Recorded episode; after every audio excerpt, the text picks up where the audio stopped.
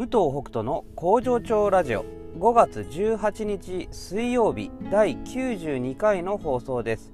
本日の出勤はパート3社会保険加入3名中3名未加入17名中9名合計で20名中12名です。工場勤務の社員4名は全員出勤です。この番組はパートさんが好きな日に連絡なしで働くエビ工場。パプアニューギニア海産代表の武藤北斗がお届けします。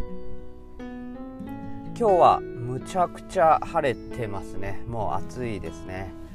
えー、今日人数でちょっと気づいた方もいらっしゃると思いますが、えー、社会保険加入のパートさんが、えー、昨日まで4名だったんですが、え3名になりました。えー、1人ですね退職することになりました、まあ、前にねちょっとお話はあのラジオでもしたんですけども、えー、まあ、僕のノートとかにも書いてある、えー、T さんですね、えまあ、社交不安障害というのを持っていて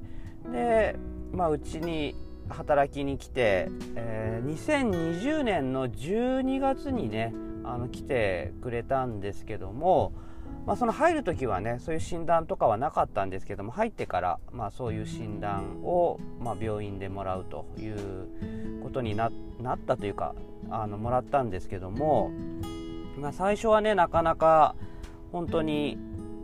働く、まあ、出勤すること自体がね結構いろいろと、うん、大変だったのをなんか覚えてます。あのまあ、すごいね遠くに住んでて引っ越しをしてこないといけなかったのであの1週間だけあの体験みたいな形で働いてもらったんですね。で、まあ、それを終わった後に、うん、やあの大丈夫です働きますという形になったんですけどあの、まあ、実際にね引っ越ししてきてあの働き始めたらちょっと来れなくなってしまったんですよね。でその時はまちょうど繁忙期だったのでなんか私もあんまりこう細かく話聞いたり対応とかができなくてなんかずるずると、うん、彼が来ないっていうのがね続いて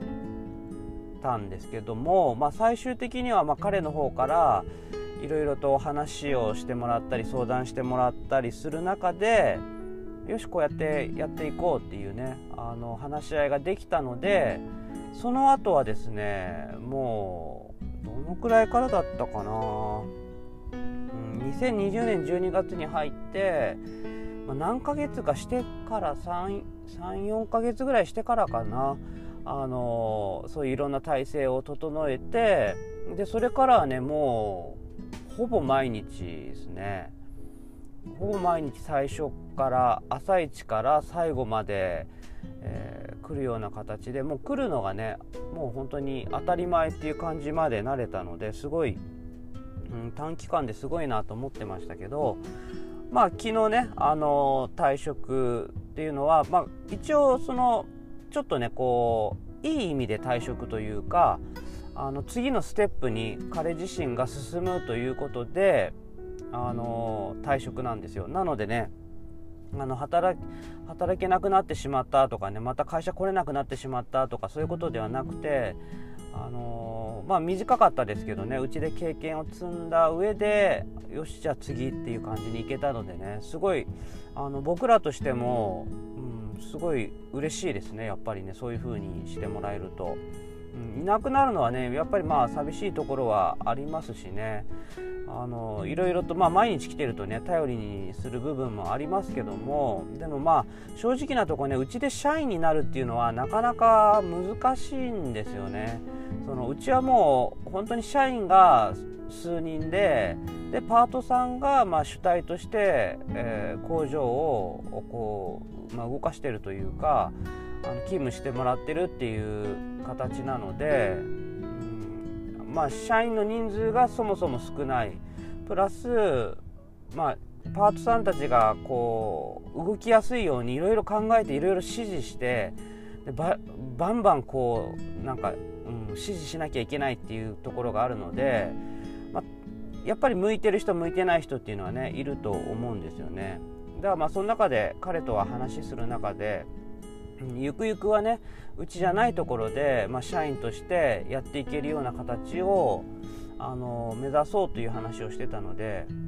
まあ、思ったよりもね全然早かったんでね、あの最初ね話をもらった時は驚きと喜びとがなんかこう混ざったような感じでしたけども、うん、でやっぱ思い出すのはあれですねその1週間体験したんだけどその後に来れなくなったっていうところで結局ね僕が、うん、やっぱ対話をしてなかったから全然気づけなかったんですけど結局ねなんかえっと彼に対してなんかまあこうできないこととかがあった時になんか今はまあできなくていいよとかねその気にしなくていいよとかそういう感じで言ってたんですよね。でだけどそれはなんかまあある意味でその彼だけをなんか変な風に特別扱いしてる感じもあるしそのできないことを、まあ、会社側がなんか許してあげてるみたいなニュアンスがちょっと強かったのかなというふうに思いました。もしもちろん僕らはそのあの許してるとかっていうようなその考えは全く